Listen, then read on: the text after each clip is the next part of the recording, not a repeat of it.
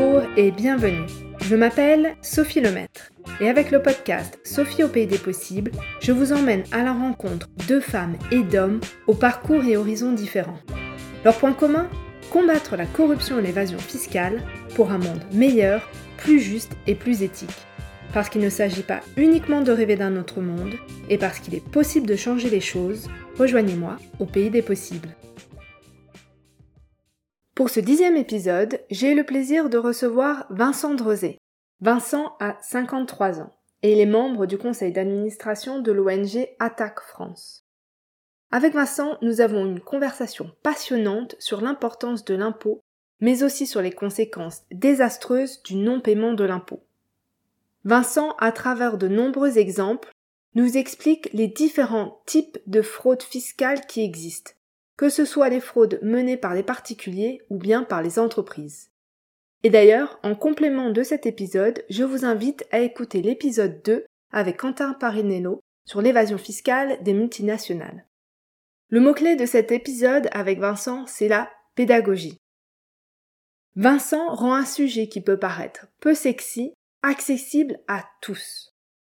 Pour lui, c'est important de rendre ce sujet de l'impôt et des fraudes accessible à l'ensemble des citoyens, parce que c'est avec la connaissance que l'on peut changer les choses.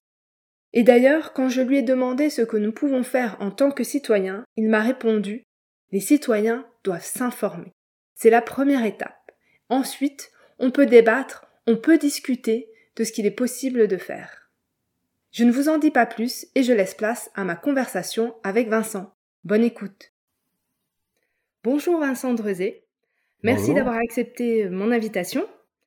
Vous êtes membre de l'association Attaque depuis 1999 euh, et vous siégez au conseil d'administration d'Attaque depuis juin 2019. Avant cela, vous étiez secrétaire général du syndicat solidaire Finances publiques.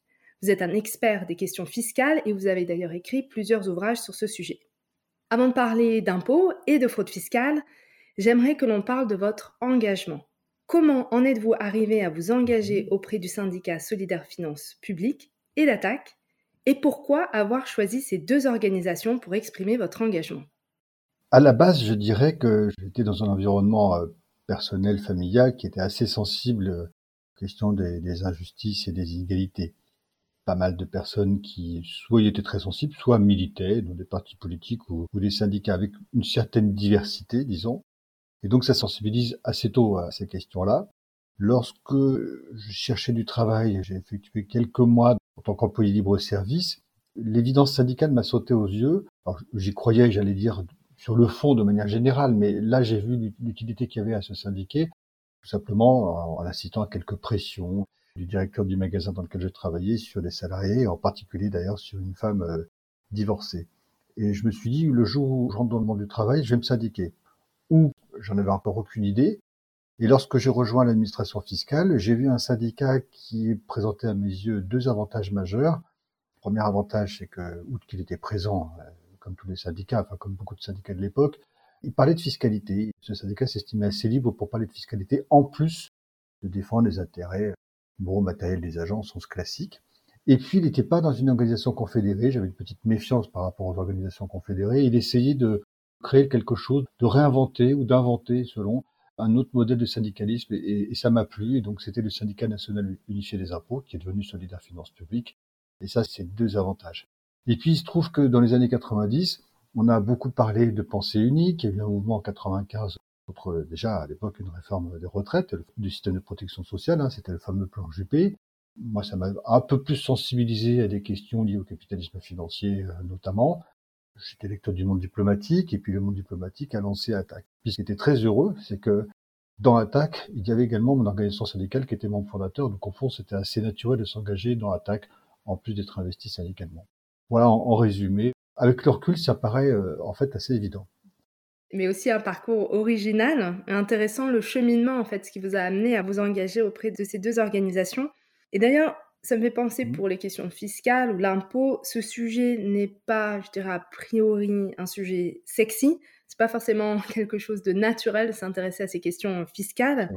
Qu'est-ce qui vous a motivé à vous emparer de ce sujet-là et à vous battre pour une justice fiscale? C'est assez curieux d'ailleurs parce que ma mère était d'administration fiscale et il se trouve que comme euh, j'étais plus attiré par la musique, la montagne, d'autres passions que par les études, un jour je lui dit bon, il faut que je passe des concours administratifs et je voulais être contrôleur du travail parce que je voyais déjà l'intérêt du contrôle tout ce qui est droit du travail, droit social. Et elle m'a dit très bonne idée, passe-le et quelques semaines avant il y a le concours de contrôleur des impôts, ben, ça te fera un entraînement. Et donc j'ai eu le premier, et j'ai pas étudié contrôleur du travail. Donc je suis rentré comme beaucoup d'étudiants à l'époque et encore maintenant dans l'administration fiscale ou tout simplement l'administration, un peu au gré des réussites euh, au concours. Et lorsque je suis rentré dans l'administration fiscale, j'ai vraiment découvert un métier, des métiers en l'occurrence, parce qu'il y a plusieurs métiers au sein de l'administration fiscale, et ça m'a tout de suite intéressé. Je me suis dit, bah, il y a une image à l'extérieur qui ne reflète pas, premièrement, le métier qu'on fait dans l'administration fiscale, et puis deuxièmement, le sens général de ce qu'on fait, c'est-à-dire gérer l'impôt, recouvrer l'impôt, contrôler l'impôt, et puis maintenant même euh, l'ensemble des finances publiques. Et ça m'a paru assez évident là aussi qu'il fallait en parler à l'extérieur avec si possible des mots simples, essayer de sensibiliser. Et de proche en proche, je dirais comme ça qu'on a défini une stratégie dans le syndicat, je dis on avec euh, les camarades euh, qui étaient à l'époque au bureau national avec moi, notamment avec euh, deux, trois amis. On s'est dit, il faut premièrement dans notre message expliquer les choses et dans une deuxième partie, eh ben, on fait l'analyse critique et on livre nos propositions. Mais la priorité, c'était d'expliquer. Après, il y a une faiblesse de notre part dans notre raisonnement, c'est qu'on a toujours pensé que si on expliquait les choses très factuellement, les gens seraient plus facilement d'accord avec nous. Voilà, sur le message militant. Mais on a toujours tenu à séparer, et je continue à le faire au sein d'Attaque, l'explication, l'explication citoyenne. Le citoyen doit être informé. Et puis ensuite, ben, comme il y a un débat et comme on est dans une démocratie, dire ben voilà nous ce qu'on en pense. Justement, est-ce que vous pourriez nous rappeler la fonction et le rôle de l'impôt et pourquoi c'est important que chacun paye sa juste part, y compris les plus riches et les entreprises? Bah, Vous voyez, dans votre question, vous avez les deux questions importantes, c'est expliquer et ensuite euh, faire l'analyse. Donc c'est exactement le sens de la démarche qui m'est chère. Sans rentrer dans un historique euh, qui nous montrait euh, au Moyen Âge, voire même après, disons que depuis l'époque, disons contemporaine, post-révolutionnaire, l'impôt, il a trois fonctions. Il finance l'action publique, il cherche à réduire les égalités et éventuellement, troisième objectif, à réorienter les comportements. Ça, ce sont les principes de base, avec des textes fondateurs comme euh, l'article 13 de la Déclaration des droits de l'homme du citoyen, l'article 14 sur le consentement. Aujourd'hui, ce qu'on voit, c'est qu'il y a eu des dérives liées notamment depuis maintenant une bonne quarantaine d'années à ce qu'on appelle l'idéologie néolibérale, hein, qui continue à promouvoir l'individualisme, le repli de l'État, le repli des mécanismes collectif, le repli des solidarités, pour promouvoir euh, des mécanismes d'ordre privé. Faut pas oublier que Thatcher euh, disait il n'y a pas de société, il y a que des individus. L'impôt sert à mettre au pot commun pour que tout le monde bénéficie du service public et de la protection sociale. Et s'il est progressif, ça permet de réduire aussi les inégalités de revenus et de patrimoine. Et c'est absolument fondamental quand on parle de pacte social, de contrat social, de modèle social, quelle que soit l'appellation. C'est absolument euh, fondamental. Et donc, pour que cette cohésion, ce pacte social tienne, il faut qu'il soit, et ce sont les termes de l'article 13 de la Déclaration des droits de l'homme et des citoyens d'août 1789, il faut qu'il soit réparti en raison des facultés contributives. Et donc chacun doit payer sa, juste part, tout simplement. Alors ça, ce sont les principes, mais il y a maintenant aussi, on le sait, des intérêts pas simplement sociaux, d'ordre symbolique, même s'ils sont très forts, et d'ordre démocratique, puisque le consentement à l'impôt, c'est quand même le lien entre le citoyen et la société dans une démocratie, mais il y a aussi un intérêt économique à ça. Si l'impôt n'est pas progressif, alors, et on le voit depuis quelques années, les inégalités vont repartir à la hausse, une classe de rentiers va se reconstituer et on sait qu'économiquement, la rente, c'est pas bon. Typiquement, c'est aussi en creusant ces questions-là qu'on n'arrive pas simplement à sortir quelques grandes idées, certes généreuses, mais qui pourraient être jugées hors sol, mais à les raccrocher à la réalité économique sociale du pays. Et dans la période, il y a aussi un autre défi, c'est les questions d'environnement qu'il faut également lier à ces questions, ben oui, pour euh, organiser la transition énergétique il faudra une action publique qui soit bien financée. Donc ça nécessite des impôts, et si possible des impôts bien répartis, et on retombe sur les principes euh, fondamentaux. Et est-ce que vous pourriez aussi nous parler de l'impact que cela peut avoir sur nos sociétés si on ne paye pas l'impôt, ou sa juste part de l'impôt? Il y a plusieurs impacts si on ne paye pas la juste part d'impôt. D'abord, il y a un manque de recettes publiques. Et le manque des recettes publiques, ça veut dire que les budgets publics ne peuvent pas financer à hauteur de ce qu'ils devraient, notamment les services publics. Quand on regarde aujourd'hui l'action des services publics et de la protection sociale, parce qu'on peut parler des recettes fiscales et sociales de manière générale, c'est quand même assez frappant de voir que tout le monde peut bénéficier et bénéficie de la protection sociale, tout le monde peut bénéficier et bénéficier des services publics, avec euh, là aussi des principes d'égalité d'accès, d'égalité de traitement. Donc, si la protection sociale et les services publics ne sont pas bien financés, ben, ça veut dire aussi des inégalités dans le traitement des citoyens ou euh, une prise en charge des besoins sociaux qui n'est pas à la hauteur euh, précisément des besoins. Ça, c'est le premier impact. Le deuxième impact, c'est que si on ne paye pas sa juste part euh, d'impôt parce que le, système fiscal est injuste ou parce qu'il est fraudé, ou les deux, et malheureusement on a les deux, ça veut dire qu'il y a des agents économiques plus avantagés que d'autres. Et il y a deux conséquences à ça, c'est que lorsque vous avez une entreprise qui paye son impôt revue sur l'ongle et que sa concurrente ne le paye pas, soit parce qu'elle optimise, soit parce qu'elle fraude, eh bien, il y en a une qui est artificiellement avantagée par rapport à l'autre, et la plus vertueuse est désavantagée.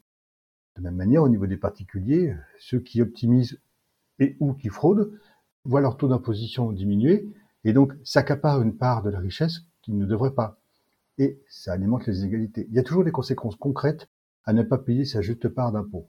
Et c'est d'ailleurs un, débat très sensible dans la période, parce que les politiques fiscales sont contestées, on l'a vu avec les Gilets jaunes, mais on l'avait vu aussi auparavant, il y a un sentiment diffus, notamment depuis la crise de 2008, quand on regarde les enquêtes d'opinion depuis une vingtaine d'années, il y a jusqu'à 2008-2009, dans toutes les enquêtes d'opinion, une proportion de personnes interrogées qui disent oui, on peut payer un peu plus d'impôts pour avoir un peu plus de services publics.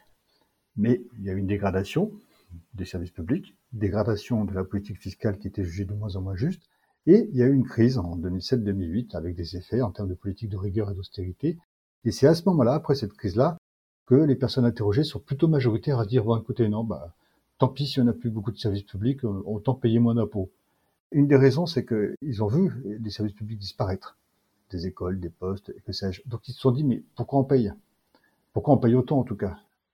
Et donc ils ont été sensibilisés à la fois aux conséquences des politiques d'austérité et de rigueur budgétaire, aux questions d'injustice sociale, et ça s'est vu avec les Gilets jaunes, ça a donné lieu à une forme d'incompréhension, de défiance, parfois de rejet.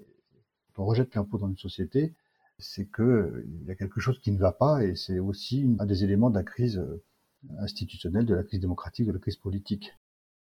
Donc voilà, il y a un certain nombre de ressorts qu'on mesure mal, que le débat public malheureusement ne traite pas assez, mais qui sont euh, absolument euh, fondamentaux. C'est pas simplement payer sa juste part d'impôt, c'est pas simplement une, une nécessité généreuse ou moins savoir. Il y a des vrais impacts si on ne le fait pas. D'ailleurs, je pense qu'on l'a vu avec le Covid, où tout d'un coup, nos hôpitaux qui déjà avaient des difficultés avant la pandémie, ça s'est exacerbé. Et on voit bien que moins de recettes fiscales, on a mis les hôpitaux sous un régime de restriction, on a eu du mal à suivre, voilà, quand les hôpitaux étaient submergés, à porter le soin nécessaire aux patients. Donc ça a un impact concret. J'ai eu l'impression, je voudrais avoir votre avis, mais j'ai eu l'impression qu'avec le Covid, ça a ramené la question de l'impôt et des services publics à nouveau au cœur des discussions et que les citoyens se sont intéressés aussi à cette question-là. Alors, il y a deux événements dans la période récente euh, qui ont ramené ces sujets-là sur le devant d'actualité. Les Gilets jaunes, un mouvement qu'il faut prendre en considération et analyser.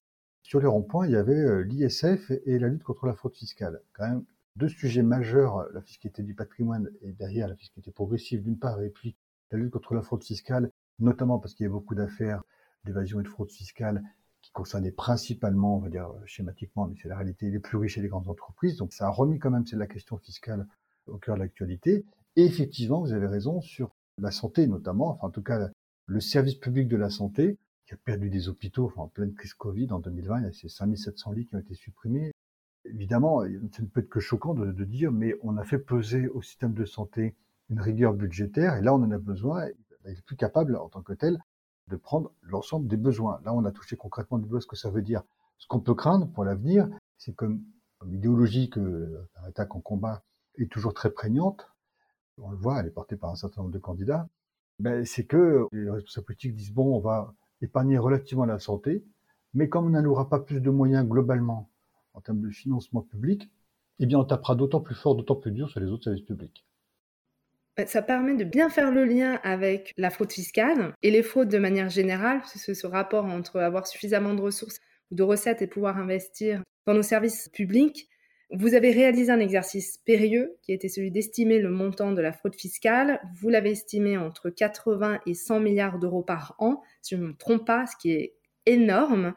Cette estimation a été reprise et utilisée par de nombreuses organisations, notamment par euh, des institutions étatiques. Pourquoi avoir réalisé cette estimation et qu'est-ce que ce chiffre nous dit Et justement, pour faire le lien avec les services publics, qu'est-ce que ça nous enseigne et qu'est-ce qu'on peut faire? Ça fait beaucoup de questions, pardon, en une. Ça fait beaucoup de questions, mais tout intéressantes.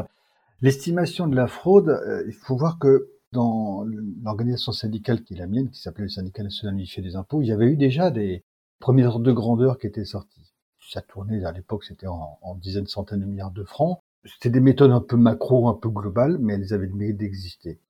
Et puis, on a vu que, notamment depuis 2007-2008, les affaires d'évasion et de fraude se sont multipliées. En se penchant un peu sur la question, on voyait bien qu'il y avait quelques balbutiements au niveau des travaux. Je pense notamment aux travaux de Gabriel Zuckman, il y avait des commissions parlementaires qui s'intéressent à cette question. Et du, coup, le, moment était venu d'essayer de tenter cet exercice. Pour ce faire, c'était encore assez possible à l'époque, euh, avec les moyens qu'on avait.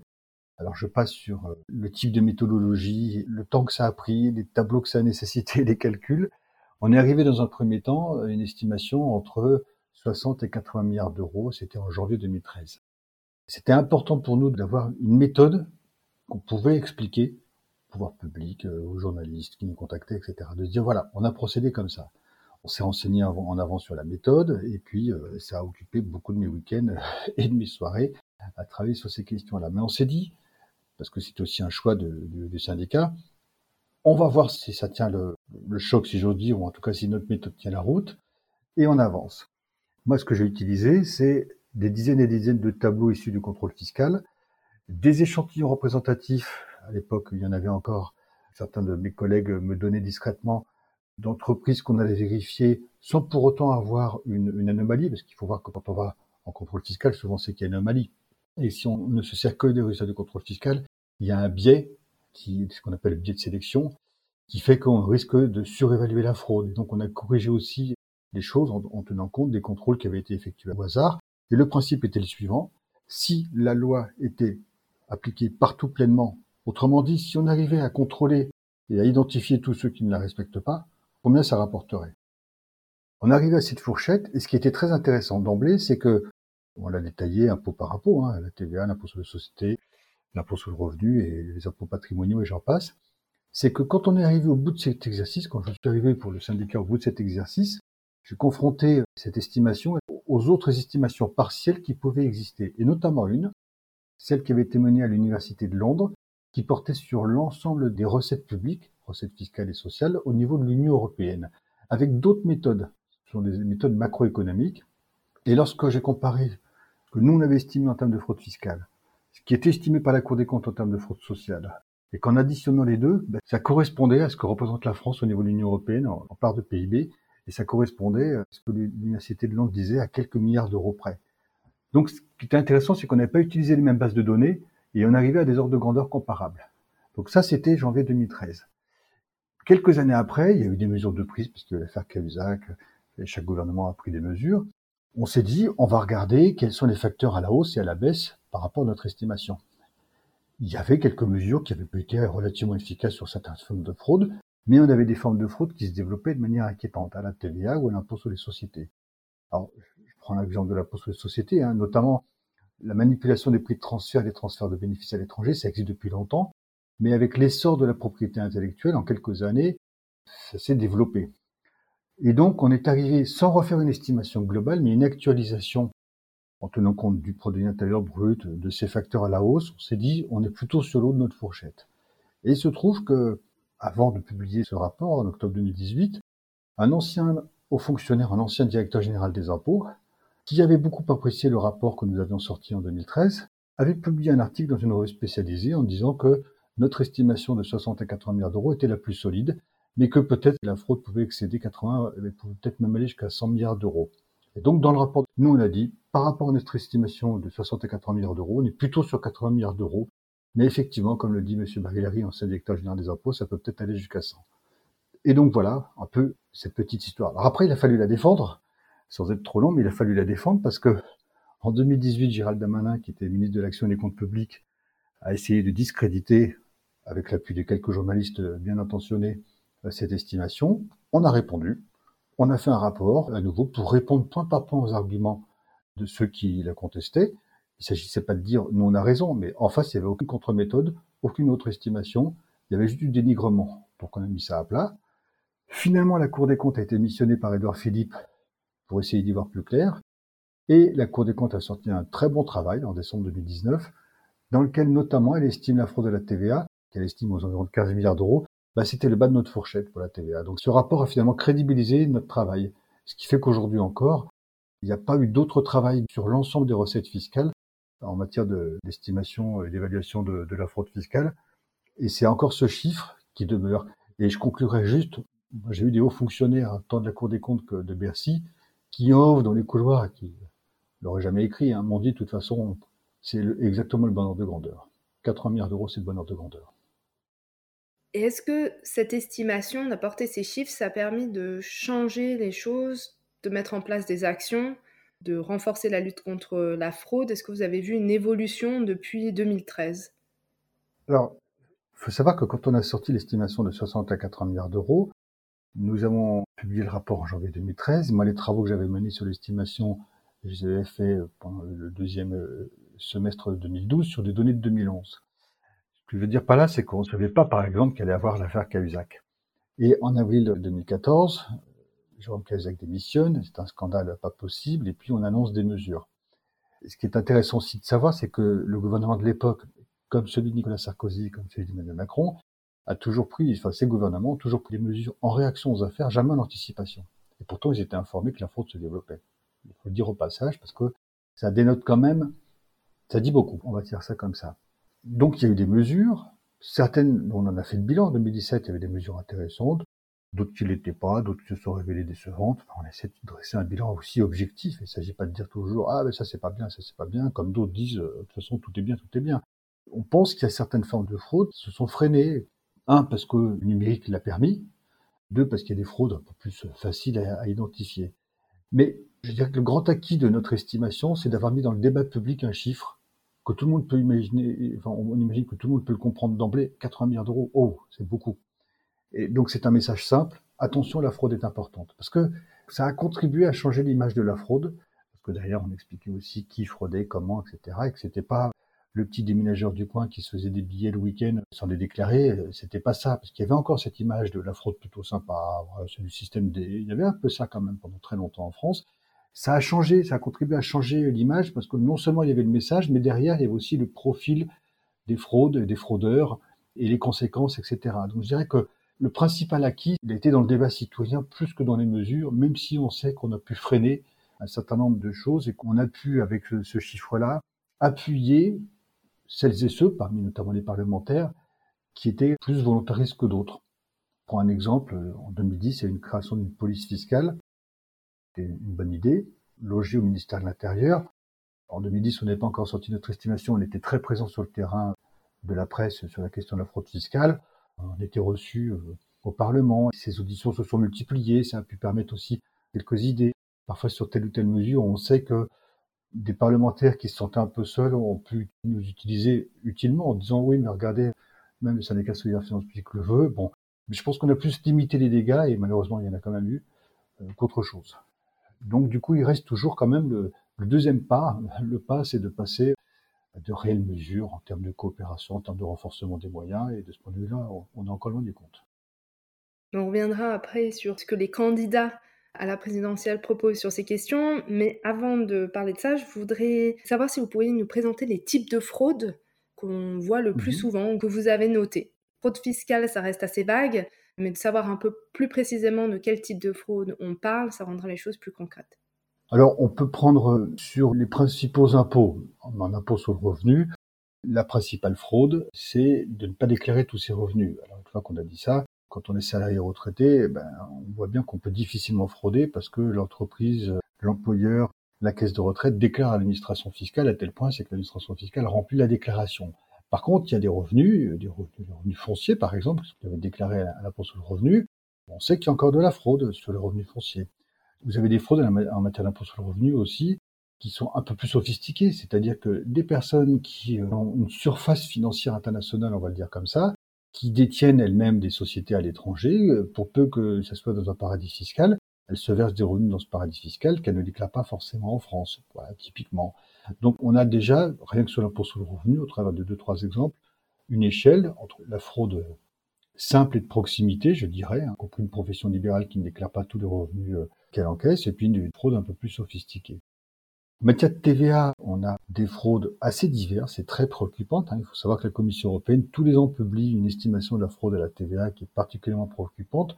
En clair, la France perd environ 12% en fraude du montant de la TVA qu'elle encaisse par ailleurs. C'est colossal puisque la TVA, c'est le premier impôt en France. Alors vous avez euh, des entreprises qui ne déclarent pas la TVA ou qui la déclarent, qui la payent pas. Il y a une fraude au recouvrement aussi, des gens qui organisent leur insolvabilité, qui se mettent en liquidation judiciaire, y compris euh, de manière préparée. Je vous citer un exemple. Une société qui a des locaux, du matériel, des salariés, et qui euh, cède ses locaux et donc qui se dépouille d'une partie de son actif, qui cède ses locaux à quelqu'un qui est complice, hein, à qui elle va louer, donc payer un loyer, typiquement, elle va s'appauvrir, elle va se mettre en liquidation euh, judiciaire, ce qui fait qu'on ne récupérera pas la TVA qu'elle a encaissée mais qu'elle n'a pas reversée.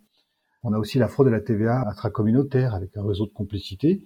C'est vraiment une, faille de la législation communautaire qui a été exploitée et qui pèse très lourd, probablement aux environs de 7 à 8 milliards d'euros pour la seule France. En matière d'impôt sur les sociétés, vous retrouvez des schémas classiques, des charges déduites à tort, parfois des charges fictives. On a rencontré par exemple quelques entités liées, mais alors euh, des PME, hein, qui se facturaient des prestations de services. Elles déduisaient ça de, de leurs bénéfices imposables, sauf que ces prestations étaient fictives. Vous pouvez aussi avoir, de manière un peu plus sophistiquée, la firme McKinsey l'a encore euh, montré, une manipulation des prix de transfert. Concrètement, une multinationale a une entité en France, une entité dans un paradis fiscal, et eh bien l'entité dans un paradis fiscal va facturer des prestations de services à l'entité établie en France de manière excessive, ce qui fait que ça va diminuer, puisque pour l'entité française c'est une charge qui est déductible du bénéfice imposable, eh bien elle va se retrouver sans bénéfice et inversement dans le paradis fiscal, puisque l'entité euh, aura facturé, ça sera un revenu, donc ça va alimenter un bénéfice, et au niveau du groupe, évidemment, c'est une économie d'impôt frauduleuse. Donc vous voyez, là, on peut avoir aussi une fraude entre guillemets de proximité ou internationale. Puis pour finir, sous les impôts patrimoniaux, la fraude la plus courante, c'est la sous-évaluation du bien en matière euh, d'ISF quand ça existait, d'impôt sur la fortune immobilière, mais aussi euh, de succession. Quand vous voyez euh, sur Paris, où maintenant il n'y a pratiquement plus aucun bien à moins de 10 000 euros le mètre carré, souvent plus, un bien qui est estimé à 7 8 000, vous pouvez vous dire qu'il y a une sous-estimation. Et qui dit sous-estimation, ça veut dire que du coup, l'impôt qui rentre, eh bien, il est inférieur à ce qui était prévu. Puis vous avez d'autres schémas au niveau international également beaucoup plus complexes, où euh, des personnes riches créent des trusts, c'est-à-dire, on va dire une société écran pour faire court, qui est logée dans un paradis fiscal qui est euh, géré par quelqu'un pour le compte d'une personne qu'on ne connaît pas, ce qui fait qu'en apparence, la personne qui est résidente fiscale française peut nous dire à l'administration fiscale, bah non, écoutez, ah non, mais là, toutes les actions, c'est pas à moi, c'est à la société machin qui est un trust. Et nous, si on ne sait pas pour le compte de qui ce trust est géré, qui va finalement encaisser les revenus et qui va récupérer les actifs au bout du compte, eh bien, on ne peut pas calculer l'impôt, ce qui explique d'ailleurs qu'il y a beaucoup de trusts dans les paradis fiscaux. Donc, vous voyez que sur chaque impôt, on a une fraude de proximité, et j'allais dire une fraude moyenne, et une fraude sophistiquée euh, internationale. Merci beaucoup, ça montre bien la variété, la complexité et aussi en fait euh, tous les endroits où on perd des recettes fiscales. Ça m'amène à me poser la question de si on a les moyens, si la France a mis les moyens nécessaires en place pour lutter contre ces fraudes et aller récupérer ces différentes recettes. Alors on dit euh, souvent que la France est historiquement le pays le plus volontariste euh, notamment de l'Union européenne pour faire avancer euh, les sujets fiscaux. Pas totalement faux, c'est pas totalement vrai. Une fois qu'on a dit ça, bon, il faut s'expliquer. En réalité, ce qui est certain, c'est qu'on est dans un contexte de concurrence fiscale, et la concurrence fiscale se traduit partout par une baisse des impôts progressifs, une baisse des impôts patrimoniaux, une baisse des impôts sur les sociétés. La raison officielle, c'est que les États veulent attirer ou retenir les richesses et donc vont baisser les impôts sur euh, les riches au nom de l'investissement. Et c'est ce qui explique derrière quand on parle de théorie de ruissellement. Ça produit donc des injustices euh, fiscales partout, ça pèse évidemment sur le financement de l'action publique partout, et puis ça tombe bien, cette idéologie véhicule la privatisation de pans entiers du service public et la protection sociale. Donc tout est lié. On axe sur les moyens à l'impôt pour avoir, du point de vue des néolibéraux, pour avoir satisfaction sur le véritable but qui est de récupérer des pans entiers du service public et la protection sociale. Ce qui veut donc dire que comme les États coopèrent peu et se font concurrence, c'est difficile de combattre efficacement une fraude fiscale, notamment lorsqu'elle est internationale et qu'elle joue entre les différences de législation, des failles, etc. Pour autant, c'est sans doute aujourd'hui que c'est moins dur qu'avant. Je veux dire par là, grâce au numérique par exemple, on peut parfaitement accélérer la coopération euh, internationale. Grâce au numérique, on peut parfaitement créer, si on voulait, un cadastre financier européen pour savoir qui détient quoi et donc pouvoir calculer correctement l'impôt et avoir une véritable transparence entre administrations fiscales. De la même manière, on peut, euh, comme les marchés boursiers sont interconnectés grâce au numérique, on pourrait avoir une taxe sur les transactions financières qui viendrait réguler et réduire la spéculation. Bref, il y a des outils aujourd'hui qui montrent que c'est possible. Et puis il y a eu des travaux, y compris au sein de l'OCDE. L'OCDE, c'est pas un club de gauchistes, mais il y a eu des travaux très intéressants dans le plan contre l'érosion des bases imposables, ce qu'on appelle le plan BEPS, dont le principe euh, convient tout à fait à l'attaque. Hein. Il faut imposer la richesse là où elle est créée. Et simplement, les discussions diplomatiques, les diplomatiques après font qu'on n'arrive pas toujours à atteindre l'objectif officiel.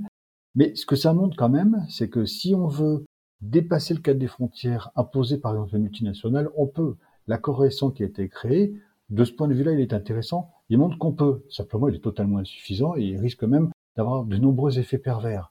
Vous voyez, il y a des choses possibles techniquement. Ça veut donc dire que le principal verrou, c'est d'abord la volonté politique. Alors on peut opposer que c'est pas la France toute seule qui va changer les choses. Attaque a toujours répondu deux choses à ça. Premièrement, il y a des marges de manœuvre en France. Il y a des marges de manœuvre. Je vais prendre un exemple sur la fraude fiscale et les paradis fiscaux. Il y a des listes noires qui ont été publiées depuis une vingtaine d'années qui n'ont servi à peu près à rien. En France, il y a une liste noire avec des États qui n'ont rien à voir avec les véritables paradis fiscaux, en tout cas avec les plus nocifs. Mais il y a une notion qui existe qui est intéressante, qui est la suivante.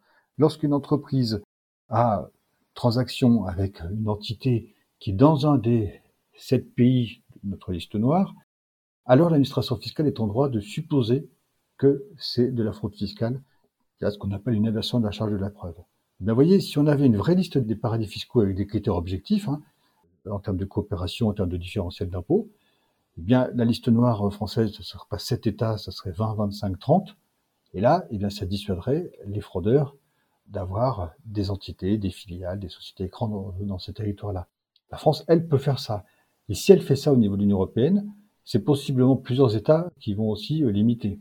Parce que problématique qu'on a en France, elle se retrouve aussi ailleurs, hein, en termes de financement d'action publique, de consentement à l'impôt, et, j'en passe. Donc voilà, il y a des marges de manœuvre. Effectivement, la France ne peut pas tout faire toute seule, mais elle peut, premièrement, prendre la parole et dire voilà ce qu'il faudrait, et deuxièmement, elle peut aussi prendre des mesures.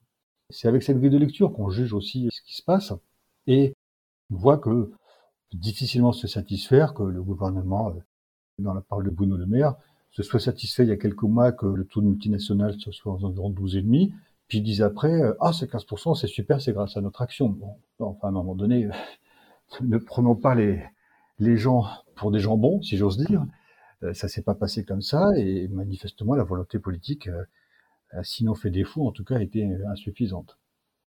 Mais justement, vu qu'on est sur cette question de volonté politique, j'ai vu qu'au début du mois de mars, vous aviez sorti un rapport qui analysait le mmh programme des différents candidats à la présidentielle sur ces questions de justice fiscale et de justice sociale. Qu'est-ce qu'on apprend? Qu'est-ce qu'on peut retenir de ces programmes? Est-ce que la question fiscale, justice fiscale, fait partie des programmes des différents candidats? Alors la question fiscale en fait partie, la question de la justice fiscale, absolument pas. Là, pour le coup, ce qui est assez frappant, on a analysé quatre candidats parce que c'est, selon la grille de lecture d'attaque, ceux qui véritablement présentent le plus de risques en matière euh, d'augmentation des inégalités, à savoir euh, Marine Le Pen, Éric Zemmour, Emmanuel Macron et Valérie Pécresse. C'est bien, c'est paritaire d'une certaine manière, mais on ne peut pas s'en satisfaire. Et au-delà de leurs différences, parce qu'il y a effectivement des différences, Marine Le Pen et Éric Zemmour sont sur un, créneau qu'on qualifie d'extrême droite, je veux dire par là, c'est un créneau nationaliste, xénophobe, du rejet de l'autre, etc. Les deux autres s'inspireront plus d'idées euh, peu plus euh, libérales européennes, euh, etc. Par contre, les quatre s'inspirent des mêmes ressorts néolibéraux. Et ça, c'est principal enseignement, été celui-là. Et on voit qu'ils sont sur les mêmes thèmes, avec les mêmes orientations, même si leurs propositions diffèrent par moment. Ces thèmes, ce sont notamment des droits de donation de succession. C'est un point important parce que ça renvoie ce débat sur faut-il augmenter ou baisser les droits de donation de succession, ça renvoie à beaucoup de choses, y compris historiques. Quand on voit ce qui se passe au XIXe siècle sur l'élaboration d'une fiscalité contemporaine et des impôts progressifs, les conservateurs de l'époque ont toujours combattu avec la dernière des les impôts progressifs pour des arguments qui sont les suivants. Ça va appauvrir la France parce que les gens vont partir et ça va être trop intrusif. Or, ce sont deux arguments qu'on a fréquemment entendus à propos de l'ISF, qu'on entend également parfois au niveau du contrôle fiscal. Et finalement, on peut tirer le fil que les conservateurs du 19e siècle se sont rebaptisés néolibéraux, mais ont les mêmes ressorts idéologiques. Comme ils ont détesté les impôts progressifs, comme l'impôt sur le revenu est quand même bien affaibli, qu'il n'y a plus d'ISF, même s'il y a un petit impôt sur la fortune immobilière, l'ennemi est devenu les droits de donation et succession. L'ennemi, ça reste l'impôt progressif, ça reste l'impôt direct, ça reste l'impôt sur le patrimoine, notamment pour eux. Et donc, ils se sont focalisés, se sont jetés là-dessus, avec des arguments totalement fallacieux, pour le coup éloignés des réalités mathématiques et statistiques. On a entendu Emmanuel Macron dire qu'il faut favoriser la transmission populaire en omettant de préciser que la quasi-totalité des donations sont pour de faibles montants et ne donnent pas lieu au paiement d'impôts, et en omettant de préciser que 85% des successions, 85% des successions ne sont pas imposées. Pour une raison simple, le patrimoine médian en France est 117 000 euros. Or, comme il existe un abattement de 100 000 euros par enfant, bah, la quasi-totalité, en tout cas la grande majorité des successions ne sont pas imposées. Si on avait simplement dit ça, en disant, voilà, ça permet également de corriger les inégalités de patrimoine, de taxer les rentiers. Les rentiers, c'est pas ceux qui ont travaillé toute leur vie et qui ont accumulé un patrimoine. C'est ceux qui en ont hérité et qui s'apprêtent à le transmettre à, leurs héritiers. Donc si on avait reposé la question comme ça, on aurait pu discuter d'un ajustement, parce qu'il faut en effet des ajustements dans le droit de donation de succession, parce qu'il est vrai qu'il y a des petits effets de bord hein, sur les, successions des neveux, des tantes et des oncles, il peut y avoir des choses à corriger. Et par contre, il fallait surtout pas s'inscrire dans ce débat de dire on va alléger le droit de donation de succession, comme le font ces quatre candidats. Il y a un deuxième point, il y en a plusieurs, mais il y a un deuxième point qu'on a relevé, c'est les impôts dits de production. Il faut savoir que Emmanuel Macron a baissé l'impôt sur les sociétés, a commencé à baisser les impôts locaux des entreprises, et c'est sur cette voie-là que ces quatre candidats s'engagent en disant il faut baisser les impôts, euh, on appelle ça de production, les impôts locaux des entreprises. Pourquoi? Ben Parce que c'est le dogme qui convient de dire ça. On retrouve toujours, ça va favoriser la croissance, l'investissement et l'emploi. Sauf qu'avec le on s'aperçoit que c'est pas aussi simple que ça, parce qu'il y a eu des travaux d'évaluation sur les mesures fiscales, notamment du quinquennat, qui montrent que il n'y a pas eu d'impact sur l'investissement et l'emploi, mais par contre, ça a nouveau les inégalités. Bref, donc ils sont sur les mêmes créneaux. Ils sont également sur le créneau de la culpabilisation des chômeurs la proposition d'Emmanuel Macron de faire travailler 15 à 20 heures les bénéficiaires du RSA reprend stricto sensu celle de Valérie Pécresse, il va même un petit peu plus loin. Il a osé dire que le RSA vient du RMI qui avait insertion et que l'insertion, d'une certaine manière, correspondait au travail forcé, alors que c'est l'inverse. L'insertion, c'est une insertion sociale et professionnelle au travers d'un vrai travail. C'est pas du travail forcé. Bref, il y a une espèce de surenchère néolibérale dans les propositions et probablement une accélération a une accélération qui va être d'autant plus importante que, pour le coup, à peu près personne n'en parle. Mais ce qui va se passer, c'est qu'il risque d'y avoir une vraie politique d'austérité. Une vraie politique d'austérité qui a d'ailleurs été préparée par Emmanuel Macron, puisqu'il a, en 2021, transmis un programme de réforme à la Commission européenne qui vise à réduire très rapidement, dès 2027, le niveau de la dette publique, malgré ce qui s'est passé notamment avec euh, la crise sanitaire. Donc on voit bien qu'il y a plusieurs sujets sur lesquels ces quatre candidats se retrouvent avec des petites différences, mais dans le cas d'une orientation commune, et que tout le monde évacue bien le débat sur et quelle va être demain la vraie place, le vrai rôle, la vraie fonction de l'action publique et la protection sociale, alors qu'on prépare une austérité. Voilà, il y a un débat qui choque et il y a un débat caché. Merci beaucoup, c'est hyper intéressant. Vraiment toute cette partie sur la succession, ça va vraiment de recadrer, parce que j'avais lu mhm. un certain nombre de choses sur le sujet et on lit beaucoup de choses, mais là c'est très clair, parce que ça paraît être un sujet extrêmement technique, on peut s'y perdre. Donc là, j'ai tout compris. Merci beaucoup. Je voulais savoir, parce que là, vous avez analysé dans ce rapport euh, quatre euh, programmes, toi à droite. Qu'en est-il des partis qui sont à gauche? Est-ce que ces questions de justice fiscale font partie, sont intégrées dans leur programme? Oui, à des degrés divers. Il est vrai qu'historiquement, quand on parle de justice fiscale, c'est plutôt les partis de gauche qui s'en réclament. De temps en temps, on a des confiscations de la part des pouvoirs de droite pour faire schématique. On a regardé, alors, il y a une forte affaire déjà avec ce qu'on appelle les quatre candidats des égalités. On a regardé un certain nombre de propositions, Fabien Roussel, Jean-Luc Mélenchon, Yannick Jadot, euh, Anne Hidalgo notamment. Ce ne sont pas les seuls candidats à gauche, mais on les a regardés. Il y a quelques atermoiements chez certains candidats. Anne Hidalgo, par exemple, sur les droits de nation succession, on voit bien qu'elle ne veut pas trop les baisser, mais qu'elle s'est trouvée aussi en position de concurrence avec Emmanuel Macron en disant qu'il fallait peut-être faire un petit quelque chose, qu'il a peut-être d'ailleurs rendu son discours euh, peu audible sur cette question-là. On voit que du côté de Yannick Jadot, il y a autour notamment de l'ISF vert, quelque chose qui prend, qu'on retrouve d'ailleurs chez Jean-Luc Mélenchon. L'ISF vert, c'est-à-dire rétablir l'ISF, mais pas sous sa forme ancienne, et en tenant compte de l'empreinte carbone, au clair, parce qu'on sait que notamment bah, les riches sont plus pollueurs que les plus pauvres. Et donc l'idée qu'on retrouve chez ces deux candidats, c'est de réorganiser l'ISF en tenant compte, ce qui n'est pas simple du tout, parce qu'on a échangé avec euh, nos amis de Greenpeace euh, et d'autres sur cette question, mais l'idée mérite d'être posée, de dire bon, comment on peut avoir un impôt sur la fortune, mais qui tienne compte de l'empreinte carbone, parce que bah, font partie de ceux, notamment les riches qui payent les CEF, qui voyagent le plus en avion. Donc quelque chose d'un peu commun. Chez Fabien Roussel et Jean-Luc Mélenchon également, on retrouve un, discours contre l'évasion et la fraude fiscale, qui est pour le coup quand même intéressant parce que ce sont à peu près euh, les deux seuls qui en parlent. Hein. Quand on va chercher dans le programme d'Anne Hidalgo et de Jadot, on voit des lignes là-dessus, mais dans leurs déclarations, leur discours, on le voit peu. On a regardé par rapport aux sujets qui nous sont chers. Jean-Luc Mélenchon reparle d'un héritage maximum, donc inverse la question euh, de comment on taxe l'héritage. On peut retrouver chez d'autres candidats la question d'une dotation minimum. Bref, mais la chose, c'est que au-delà de leur rivalité, on sent que depuis un certain nombre d'années, avec euh, l'exercice du pouvoir, il y a eu un, petit délitement dans la pensée fiscale, si j'ose dire, hein, si on est un peu pompeux, et sur les grands objectifs. Je veux dire par là que plusieurs candidats, donc quinquennat Hollande par exemple, on avait retrouvé des mots on est pour la justice fiscale, avec quelques mesures intéressantes au début du quinquennat, hein, il ne faut pas l'oublier. Euh, imposer l'ensemble des revenus financiers au progressif pour ce revenu, c'était intéressant. Mais dire au nom de la justice fiscale et sociale, on va mettre en place ce crédit impôt compétitivité emploi, enfin, c'est quelque chose qui était euh, à rebours de ce qu'aurait dû être, s'attaquer à la finance d'une certaine manière, vous voyez. Et donc, cette perte de repère, elle a quand même joué dans plusieurs euh, partis de gauche. Et on voit bien qu'à gauche, notamment, sur l'ensemble des candidats et sans faire de tri, il y a la tentation d'essayer de faire et du social et de l'environnemental sans oublier le sociétal et l'économie, voyez. Et que tout ça reste encore un peu à, construire. Alors c'est sans doute plus exigeant que lorsqu'on est conservateur et qu'on dit, bah, nous, on va continuer à baisser les impôts sur euh, les riches et les grandes entreprises parce que c'est notre projet.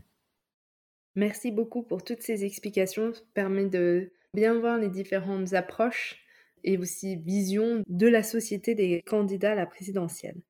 Je voudrais revenir sur Attaque. Pourriez-vous nous présenter l'association et ses modes d'action? Alors il faut partir du début. Attaque, à la base, et c'est une association qui avait pour vocation défendre une taxation sur les transactions financières, en s'inspirant de ce qu'était la taxe Tobin, mais en l'adaptant très vite. Attaque est née d'une critique de la mondialisation financière, des essais spéculatifs, première fois qu'on a envisagé cette création, notamment dans les colonnes du monde diplomatique, il y avait déjà des crises en 1997. Et on voyait bien qu'un certain nombre d'économistes refusaient la pensée unique qui était en train de s'installer et essayaient d'aller de trouver autre chose. Et puis il y a eu ce symbole de la taxe sur les transactions financières qui a donné lieu à la naissance euh, d'Attaque. Attaque est née avec des membres fondateurs, des organisations syndicales, mais des personnalités également, euh, des journaux comme euh, le journal Politis par exemple. Bref, il y a eu un, non pas un conglomérat, mais un ensemble de réseaux qui se sont retrouvés derrière cette position. Très vite, l'association s'est structurée avec évidemment un exécutif, hein, un bureau, un conseil d'administration, et un conseil scientifique chargé de réfléchir à diverses questions. Si on prend un peu la pensée fiscale d'attaque, l'attaque s'est ouverte à de nombreuses choses, les luttes féministes, l'environnement, la critique d'un certain exercice du pouvoir, attaque tape large, si j'ose dire, au niveau des sujets, mais parmi les centres de gravité, vous avez les questions de justice fiscale. Et donc, passer le premier temps de dire il faut une taxe sur les transactions financières, Attaque réfléchit en disant bon, il faut aussi qu'on réponde à la façon dont elle pourrait être contournée. Et donc, c'est très vite positionné sur les paradis fiscaux. Parmi les tout premiers livres d'attaque, vous avez sur la taxation sur les transactions financières et les paradis fiscaux. D'ailleurs, sur les paradis fiscaux, rédigé par un ancien secrétaire général du syndicat national unifié des impôts qui était très présent dès le début dans l'attaque. Et puis après, on était quelques-uns, moi j'arrivais à ce moment-là, était quelques-uns à se dire il faut quand même qu'on parle fiscalité parce qu'on le voit bien, c'était à l'époque du gouvernement Raffarin, on commence à taper dur sur l'impôt progressif. Et on a dû faire un peu de pédagogie aussi aux sein d'attaque. Alors les économistes connaissaient évidemment la question de l'impôt progressif, mais on s'est dit politiquement il faut qu'attaque s'exprime là-dessus. Et donc il y a eu un, livre qui est sorti très rapidement, début 2005, qui s'appelait Vive les impôts. Et puis on en a fait d'autres, parce qu'au fur et à mesure que ben, on s'est intéressé à ces questions, plus exactement au fur et à mesure que les gens déjà intéressés travaillaient pour attaquer sur ces questions, ça a permis un petit peu d'affiner, si j'ose dire, notre pensée et de sensibiliser les comités locaux, qui ont été assez nombreux historiquement à organiser des soirées débats. Et donc on rejoint les, les modes d'action. Attaque a toujours dit, il faut, euh, on réfléchit pour agir on pense, on produit, on essaie de s'exprimer sur le champ entre guillemets intellectuel, sans omettre qu'on fait partie du mouvement social et que non seulement on va aller euh, dans les manifestations contre les réformes des retraites, par exemple, mais on va aussi essayer d'attaquer les publics avec des modes d'action originales. C'est ce qu'Attaque a développé dernièrement, sans euh, se départir sur l'aspect réflexion, puisqu'il y a toujours des livres, des notes, des rapports euh, qui sortent. Il y a la participation à des manifestations organisées par les organisations syndicales dont on retrouve aussi quelques-unes sont membres fondateurs euh, d'Attaque. Mais il y a aussi des modes d'action plus originales, tournés vers la désobéissance civile. Il y en a une qui a eu un certain succès. Il y a quelques années, Attaque a participé avec euh, deux autres organisations, notamment l'organisation BISI, à une action qu'on a qualifiée de faucheur de chaises. En clair, pour dénoncer l'évasion fiscale, sur lequel il y avait un message solide, des militants d'attaque, d'autres sont allés dans les agences bancaires, tranquillement, ont pris des chaises en disant quand vous rendrez l'argent, nous on rendra les chaises. Ce qui était très humoristique et ce qui permettait d'attirer de manière sympa l'attention sur l'évasion fiscale. Un des militants de l'association Bizi avec lequel Attaque a travaillé a été euh, poursuivi pénalement pour quelques chaises, hein. c'est ça qui est quand même stupéfiant. Et son procès à Dax a été l'occasion d'organiser le procès d'évasion fiscale. Moi j'étais un des deux témoins avec Antoine Pillon qui est journaliste. Eva Jolie était l'avocate avec sa fille du prévenu, si j'ose dire, qui était accusé d'avoir emprunté quelques chaises. Il a été relaxé parce que le procès a été objectivement équitable. Mais le jour de son procès, ça nous a l'occasion d'avoir des prises de parole d'un certain nombre de responsables. On a organisé un grand forum, un grand meeting avec 2000 personnes. Une fête aussi, parce que c'est important, le mouvement social, c'est aussi quelque chose qui peut être festif. On a transformé ça en procès d'évasion fiscale. Et on a eu une autre militante d'attaque qui euh, a été également mis en cause en région euh, PACAC et bien de la même manière, on était un peu moins nombreux, on était 500 organiser une manifestation, un meeting pour la soutenir. Moi, j'ai participé à quelques actions entre guillemets un peu coup de poing, rien qui ne dégrade, juste une forme d'action bien pensée, bien préparée, qui vise à attirer, si possible, les journalistes, euh, tirer l'attention des citoyens sur des sujets que nous portons par ailleurs.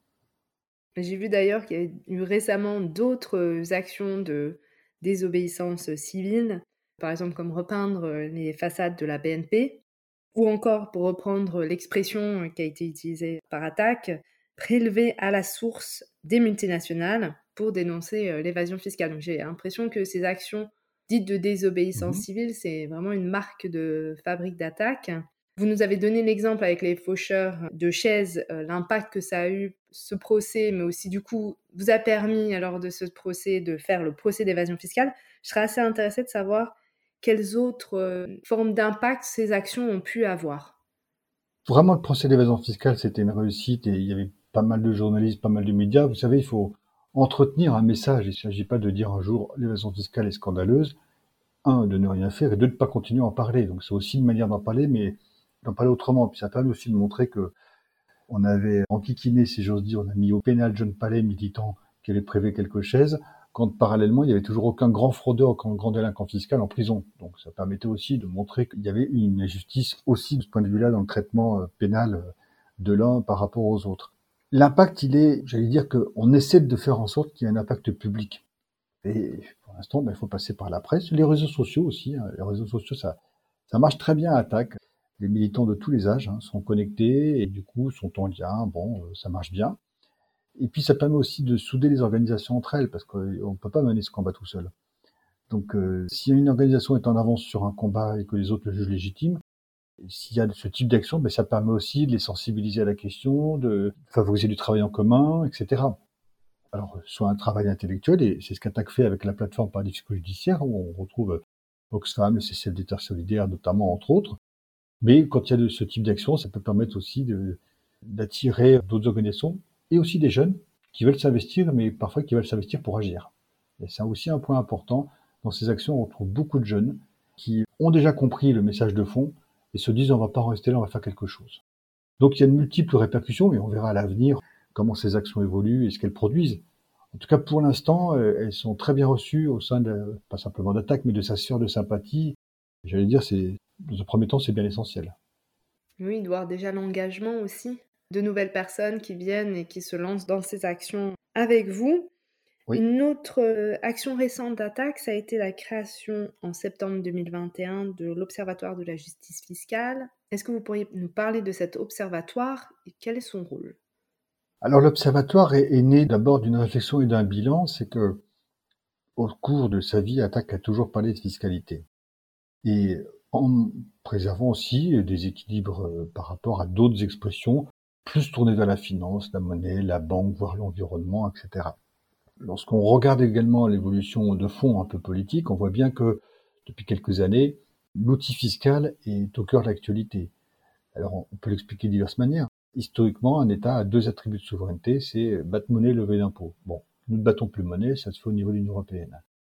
Donc il reste l'impôt comme outil de politique économique. Et beaucoup de gouvernements, si je prends les derniers, que ce soit Nicolas Sarkozy, François Hollande et Emmanuel Macron, ont joué, si j'ose dire, avec l'impôt. Je le dis avec un peu de, d'ironie, mais euh, ça a été on va faire euh, tennis fiscal, on va créer CICE, il y a eu toujours une actualité fiscale. Et on s'est dit, l'actualité est tellement galopante qu'il faut un outil qui rassemble des textes qui expliquent l'impôt, des analyses de fond lorsqu'il y a des sujets qui méritent d'être creusés, et une réaction à l'actualité. Tout ça doit être à attaque, mais ça ne peut pas être que sur le site d'attaque, parce que sinon, attaque aura l'impression que c'est que la fiscalité, alors que ce n'est pas que ça. Et puis la dimension entre guillemets observatoire montre aussi que c'est un rôle supplémentaire qu'on se donne dans l'attaque. Donc en fait, c'est toutes ces idées-là qui nous ont euh, guidés. On a eu plusieurs mois de préparation et de débat collectif pour savoir si on le faisait déjà. Et puis une fois que l'idée avait été bien reçue par les instances d'attaque, ben, comment on le faisait vivre? Il nous reste encore à aussi faire intervenir des organisations des personnalités, parce qu'on a une rubrique dédiée aussi au débat. Et dans un premier temps, on s'est dit, bon, on va déjà faire ça pendant la campagne.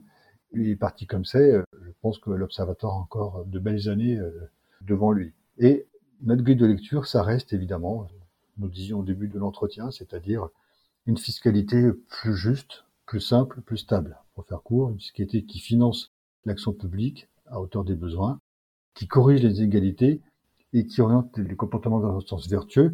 Et euh, force est de constater que le néolibéralisme, lui, est à l'inverse de ça. Il veut réduire la place de l'action publique il se fiche de savoir si la fiscalité réduit ou pas les inégalités, et ça a plutôt tendance d'ailleurs, ces choix fiscaux ont plutôt tendance à les augmenter. Et au niveau des comportements, il n'y a aucune évaluation, par exemple, des niches fiscales, c'est simplement la défiscalisation. Donc on voit quand même, on est dans une confrontation d'approche assez globale, ce qui va du coup probablement revaloriser, renforcer le rôle de l'Observatoire de justice fiscale et d'attaque. Entre autres, puisqu'il y a d'autres acteurs qui interviennent heureusement sur ces questions-là. Et tout à l'heure, vous avez mentionné en fait l'implication de jeunes qui s'engageaient dans vos actions de désobéissance civile. Comment les citoyens peuvent-ils s'engager pour plus de justice fiscale? C'est une question éternelle. On peut la prendre par le petit bout de la lorgnette, mais c'est pas totalement faux. Dire que le premier engagement, c'est de s'intéresser, c'est d'en parler autour de soi, c'est de soutenir un mouvement qui, alors que ce soit attaque ou un autre, hein, qui partagent vos positions, parce que soutenir un mouvement, c'est lui permettre de vivre, de s'exprimer. Parce que quand un mouvement euh, n'est pas soutenu, compris financièrement, très clairement, bah, il n'existe plus. S'il n'existe plus, c'est une voix qui s'éteint. Donc c'est déjà de s'y intéresser, d'y prendre part et éventuellement de soutenir. Alors le soutien financier bien sûr, les adhésions, les dons. Il y a aussi l'engagement. C'est des comités locaux euh, font des actions parfois de distribution. Encore hier matin, voilà, j'ai un comité local qui distribuait devant le métro. C'est assez ingrat mais ça marque une présence. C'est quelque chose d'assez estimable de faire ce type d'action. Il y a des soirées euh, débats, on peut aussi se rendre dans des soirées débats d'attaque ou d'autres, parce que d'autres organisations le font également, mais sur ces questions-là, pour montrer qu'il y a un intérêt. Bref, l'engagement, il prend déjà cette forme au quotidien, et c'est pas neutre. Si tout le monde le faisait, ça changerait franchement la donne. Après reste évidemment euh, la question euh, du vote, d'utiliser tous les rouages, si j'ose dire, d'une démocratie digne de ce nom. Ce qui est marquant aujourd'hui, c'est que, peut-être un effet post-Covid à ça, c'est que les mouvements sociaux dans leur ensemble ont du mal à redémarrer une activité normale alors que l'actualité n'est pas normale? Outre la guerre, outre les élections qui sont un vrai moment de tension, on sent bien que les politiques de ces dernières années ont affaibli la protection sociale, les services publics et les mouvements sociaux, et que ça risque d'aller encore plus loin. Et donc il y a une vraie interrogation fondamentale. On aurait tendance à dire que c'est sans doute le moment de soutenir des organisations comme ATTAC, des organisations syndicales. Quand même on n'est pas tout à fait d'accord avec eux on n'y croit pas, on sait que de toute façon ne pas les soutenir, c'est les condamner. Et donc aujourd'hui, le principal enjeu, c'est de sauver le mouvement social, de lui redonner une impulsion et un rôle. Un rôle que Emmanuel Macron et d'autres ont lié, et un rôle qui va être d'autant plus important que les enjeux sociaux, économiques et écologiques sont immenses. Et j'allais dire, pour finir, un rôle d'autant plus important que quand même le mouvement social est indépendant, on sait que les forces d'opposition des diverses gauches risquent d'être en tout cas affaiblies. Et le mouvement social a toujours pris ses distances par rapport au mouvement politique. Mais si en plus, il n'y a pas de voix, entre guillemets, dans les gauches qui s'expriment avec force, ça va renforcer la responsabilité du mouvement social qui, lui, s'exprime de son côté. Donc, il y a des vrais enjeux pour, euh, pour la période à venir et euh, nous pensons à attaque euh, pour quelques candidats sensibles au néolibéralisme. Pour eux, peut-être, le moment est arrivé enfin d'avoir satisfaction de leurs revendications pour prendre un langage syndical, et ce qui serait une très mauvaise nouvelle pour l'ensemble de la société. Merci pour toutes ces idées d'action. J'aurais encore plein d'autres questions, mais ça fait déjà une heure qu'on est ensemble, donc je vais poser ma toute dernière question, celle que je pose à tous mes invités. Est-ce que vous auriez une œuvre à recommander? Je pense qu'il y a plusieurs œuvres qui seraient intéressantes. Moi, je pense déjà de manière générale l'œuvre de Ken Loach, réalisateur britannique euh, bien connu. C'est pour moi quelque chose d'important, voilà, à regarder. Et notamment son film sur euh, la privatisation du rail, en Grande-Bretagne, qui est quelque chose qui touche à la fois au périmètre de l'action publique, mais aussi à la façon dont les conditions de travail ont évolué, se sont dégradées et jusqu'au drame. C'est un film qui m'a m'avait emporté, c'est Les Navigators. Je pense qu'aujourd'hui, le regarder avec le recul, parce qu'il date maintenant d'une vingtaine d'années, peut encore nous alerter sur ce qui peut se passer à l'avenir. Super, merci. Je vais chercher la référence et mettre euh, le nom, tout ça sur la page euh, dédié à l'épisode sur le site internet du podcast. Merci beaucoup pour votre temps, pour nous avoir apporté toutes ces clés de compréhension. Ça nous permet d'avoir un beau panorama, de comprendre tous ces enjeux, mais surtout l'importance de l'impôt. Donc encore merci pour votre disponibilité. Merci à vous. Merci d'avoir écouté l'épisode jusqu'au bout. Toutes les références et plus sont à retrouver sur le site internet du podcast sophieaupaysdespossibles.com. Si vous ne l'avez pas encore fait, abonnez-vous au podcast et surtout partagez-le avec vos amis, votre famille, vos collègues. Et si vous pouviez me laisser un avis 5 étoiles, que ce soit sur Apple Podcast ou sur Spotify, cela permettra à d'autres de découvrir le podcast et de nous rejoindre au pays des possibles. Si vous souhaitez me contacter ou si vous voulez me suggérer des invités, n'hésitez pas, envoyez-moi un email, l'adresse est indiquée dans la description de l'épisode. Je vous dis à bientôt pour un nouvel épisode.